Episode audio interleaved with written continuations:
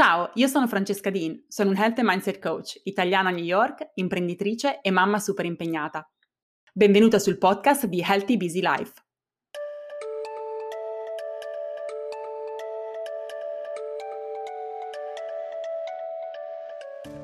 Ciao e ben ritrovata a un nuovo episodio di Healthy Busy Life. Questa è la settimana di Natale e quindi vorrei parlare di un tema caldo, che è quello legato all'alimentazione proprio durante le festività. Questo vale per Natale, vale per Pasqua, vale per la Befana, vale anche a volte per le vacanze estive. Ma per quanto riguarda le feste natalizie, diciamo che sono sicuramente un momento speciale dell'anno, ma anche un momento abbastanza stressante, per tutti in generale, ancora di più per chi non ha una buonissima relazione con il cibo. Quello che vorrei trasmettervi oggi un po' di consigli, di strategie su come possiamo vivere il cibo in maniera equilibrata, anche durante le vacanze natalizie. Come possiamo fare in modo che non diventi un lavoro, qualcosa da temere, e soprattutto come possiamo fare in modo che non ci monopolizzi, mettendoci in uno stato fisico o mentale ed emotivo che non ci permette di goderci le festività al meglio. Quindi comincerò con darvi alcuni consigli su come approcciare il cibo in maniera più equilibrata e poi lasciarvi anche con un paio di riflessioni che vanno un po' oltre il cibo. Innanzitutto, perché tendiamo ad abbuffarci durante le festività natalizie? Magari non è il tuo caso, ma in molte situazioni è quello che ci accomuna. È Natale, abbiamo tanti cibi, pietanze, piatti tradizionali, è un momento speciale di gioia. Utilizziamo anche il cibo per amplificare quei momenti di gioia. La verità è che molto spesso tendiamo ad abbuffarci perché pensiamo che quei cibi siano scarsi, ovvero non siano sempre disponibili.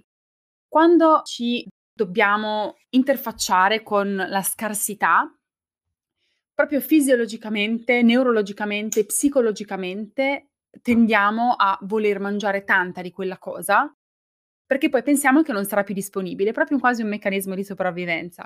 Dobbiamo fare scorta di qualcosa che non è sempre disponibile, così avremo le riserve per quando non lo potremo consumare. Quindi come possiamo cambiare quel mindset? Innanzitutto dicendoci che abbiamo sempre accesso al cibo, perché non viviamo più nella preistoria e magari non sarà il pandoro o il panettone nello specifico, poi ci sarà la colomba pasquale oppure la frutta estiva, che è comunque qualcosa che abbiamo per un periodo limitato di tempo. Ma avremo mille altre occasioni nella nostra vita per potercelo concedere, per poterci godere quel particolare tipo di cibo. Quindi cambiare un po' la prospettiva e abbandonare quel mindset di scarsità, ma pensare che c'è abbondanza, che quel cibo o altri che comunque soddisfano i nostri bisogni saranno disponibili per noi. Un altro modo in cui possiamo approcciare il cibo in maniera diversa durante le feste natalizie e pensare che goderci quel cibo non significa che dobbiamo mangiarne una quantità elevata, non è una questione di quantità, ma è molto di più una questione di come mangiamo, di come lo consumiamo. Quindi, come possiamo essere più mindful, più presenti e goderci i sapori, gli odori, le consistenze dei nostri piatti natalizi preferiti, senza eccedere, senza andare oltre quel limite che ci porta a uno stato di pienezza fisica, di annebbiamento mentale, di instabilità emotiva per chi non vive bene la buffata. Non serve mangiare 3 fette di pandoro per godercelo. Possiamo prenderne una ed immergerci in quell'esperienza al 100% e sentirci soddisfatte. Il terzo consiglio per approcciare il cibo in maniera equilibrata durante le vacanze è quello di goderti sì i tuoi cibi natalizi preferiti, a prescindere se siano dolci, siano cose che sono un po' pesanti, sono cose che non necessariamente fanno bene alla tua salute fisica e anche mentale e anche emotiva, ma sono anche cibi che consumi occasionalmente, quindi puoi assolutamente goderteli, ma comincia sempre dalle basi di una nutrizione sana. Comincia con il mangiare una bella porzione di verdure, delle proteine, per dare al tuo corpo ciò di cui ha bisogno. E poi sì, goditi pure il dolce, o la frittura, o la pietanza che hai atteso tutto l'anno di poter consumare, che ti ricorda anche momenti vissuti in famiglia, felici, e ai quali quindi non vuoi rinunciare. Il quarto consiglio è quello di capire quando è il momento di fermarti. E come fare? Come ti dico sempre, ascoltando il tuo corpo. Sì, anche il giorno di Natale.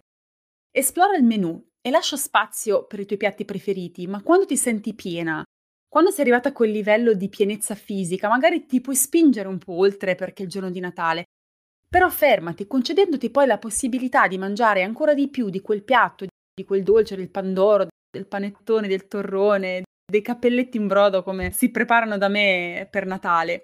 Più tardi durante la giornata, se avrai ancora fame. C'è una differenza sostanziale nel dirti non posso più mangiare questa cosa rispetto a dirti ora sono piena, quindi mi fermo, però se poi ne voglio ancora posso mangiarlo. E magari nel frattempo non ci penserai più a quel cibo perché ti starai focalizzando su un'altra esperienza che magari non è legata al cibo durante le vacanze natalizie, magari un momento passato in famiglia, una passeggiata all'aperto, ma però sai che se vorrai concedertelo ovviamente potrai farlo. Sempre ascoltando il tuo corpo, sempre quando il tuo corpo sarà pronto a raccogliere più cibo. Sicuramente non possiamo non parlare di emozioni quando si tratta di cibo, soprattutto quando si tratta di mangiare troppo durante il periodo natalizio. Che emozioni ti genera mangiare troppo durante le vacanze di Natale? O in generale? Quali emozioni ti lascia? Prova a rivivere situazioni del passato, magari proprio durante Natale, in cui hai mangiato troppo. Sei andata veramente oltre il tuo limite di fame fisica, ma al punto che magari addirittura ti senti male. E chiediti se valeva la pena di farlo. Quali erano le emozioni che ti sentivi, oltre le sensazioni fisiche appunto di pienezza?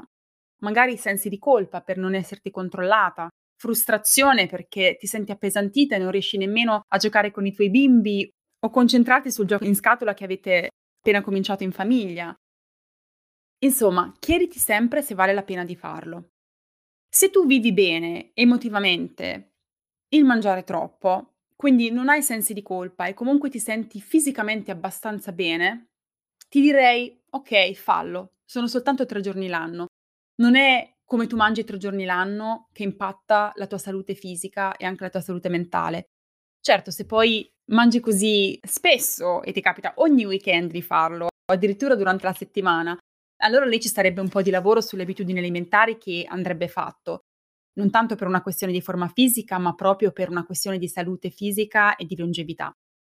Quindi se lo vivi bene, mangi tanto, che non sia troppo che stai male fisicamente, ma non lo vivi con sensi di colpa, sono solo 3 giorni l'anno, go for it, fallo. Però se lo vivi male, chiediti se vale la pena di farlo, perché le emozioni negative che nascono e che si generano dall'overeating, dal mangiare troppo, dall'abbuffarsi, poi spesso ti precludono la possibilità di vivere con gioia, di essere presente in altri momenti, esperienze delle festività natalizie che magari sono importanti per te. E allora magari fermarsi un po' prima è la cosa giusta da fare. E tu mi dirai, ma come? Come lo faccio? Come faccio a fermarmi prima? Specialmente se sono una mangiatrice emotiva. Beh, su questo ci sarebbe veramente tanto da dire, ho un mini corso sull'emotional eating che puoi acquistare sempre, quindi ti lascerò poi il link nella descrizione all'episodio perché ti aiuta a capire che cosa ci sta sotto alla tua fame emotiva. Quindi se qualcosa che ti capita in maniera ricorrente può essere utile andare a indagare, a scavare, a capire quali sono i tuoi appetiti nascosti, quali sono le cose nella tua vita che devono essere riequilibrate e che sono la radice del tuo ricorrere al cibo come metodo compensativo. Però ti lascio anche con 2 riflessioni che magari in ogni caso ti possono aiutare in questo senso. Riflessioni che hanno indirettamente a vedere con il cibo e con il nostro approccio al cibo durante le festività. La prima domanda è questa. Quanto sono stressanti per te le festività natalizie e cosa le rendono stressanti? Per me, per esempio, è proprio l'organizzazione intorno al cibo, anche quando non sono io a cucinare. Quando torno in Italia, solitamente, non lo farò quest'anno purtroppo, ho la fortuna di avere mia madre e le mie sorelle che si prendono cura della parte organizzativa, perché io non ci sono quasi mai, quindi è una coccola che vogliono farmi. Se mi ascoltate, mamme e sorelle, apprezzo tantissimo e vi ringrazio tantissimo per coccolarmi così quella volta all'anno. Ma a me crea stress anche quando non sono io a cucinare perché le persone intorno a me sono stressate. Nel preparare la cena della vigilia, la cena di Natale, capire l'organizzazione, noi siamo in tantissimi, quindi dove ci ritroviamo, chi fa che cosa, le decorazioni. Insomma, tantissimi aspetti organizzativi che veramente portano via molta energia e arrivano a portare stress alle persone che ci si stanno dedicando. Quando se lo chiedessi a me, io farei qualcosa di estremamente semplice, senza non abbandonare del tutto le tradizioni, ovviamente, però Magari non è necessario avere tutte le pietanze tradizionali del Natale, magari ci si può concentrare su una, oppure si può comprare qualcosa che è già fatto e non ci dobbiamo occupare noi. Per anni ho combattuto per avere piatti di carta invece di piatti di ceramica che dovevano essere lavati, perché passavamo la serata della vigilia a pulire fondamentalmente la cucina e sparecchiare, quando avremmo potuto passare quel tempo insieme. A volte lo stress sta magari nei regali, nelle decorazioni, nelle cose che devono essere fatte all'ultimo minuto, uno stress che comincia settimane prima del Natale. Tutte queste cose che appunto si accumulano nei giorni, nelle settimane antecedenti al Natale, ci possono portare ad arrivare al Natale stressate e quindi utilizzare il cibo proprio come valvola di sfogo. Il problema non è tanto o solo che mangiamo di più, ma è che proprio non ce lo godiamo. Non è che ci sediamo a tavola rilassate e viviamo l'esperienza del cibo, che va a amplificare comunque il momento di convivialità che stiamo creando. Ma a volte veramente ci immergiamo perché è il nostro sospiro di sollievo. Ah, anche quest'anno ce l'abbiamo fatta. Quindi, se identifichi delle situazioni stressanti durante le feste, che cosa puoi fare diversamente per ridurre quel livello di stress?